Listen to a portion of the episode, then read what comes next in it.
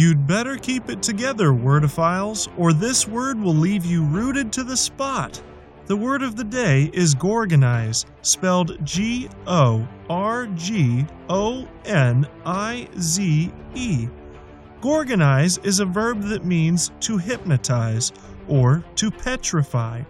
An interesting example of gorgonize comes to us from the mid 1800s as used by journalist Henry Villard in a dispatch in November 1860 regarding the day to day life of the then recently elected Abraham Lincoln, who had yet to depart Illinois for Washington, D.C., and met with dozens of visitors during that time. Offensively democratic exhibitions of free manners occur every once in a while Churlish fellows will obtrude themselves with their hats on, lighted cigars, and their pantaloons tucked into their boots. Dropping into chairs, they will sit puffing away and try to gorgonize the president with their silent stares until their boorish curiosity is fully satisfied.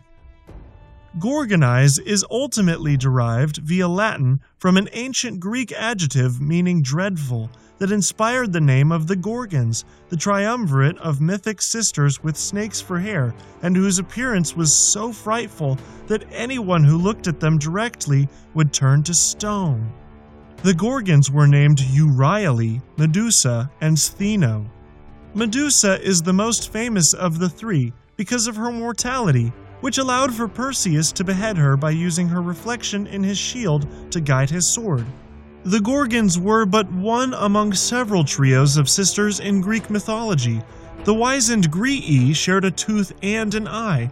The Charites, better known as the Graces, were the goddesses of charm and beauty, and the Moirai spun and cut the threads of life. A better vocabulary is always in plain sight with Word of the Day at dictionary.com.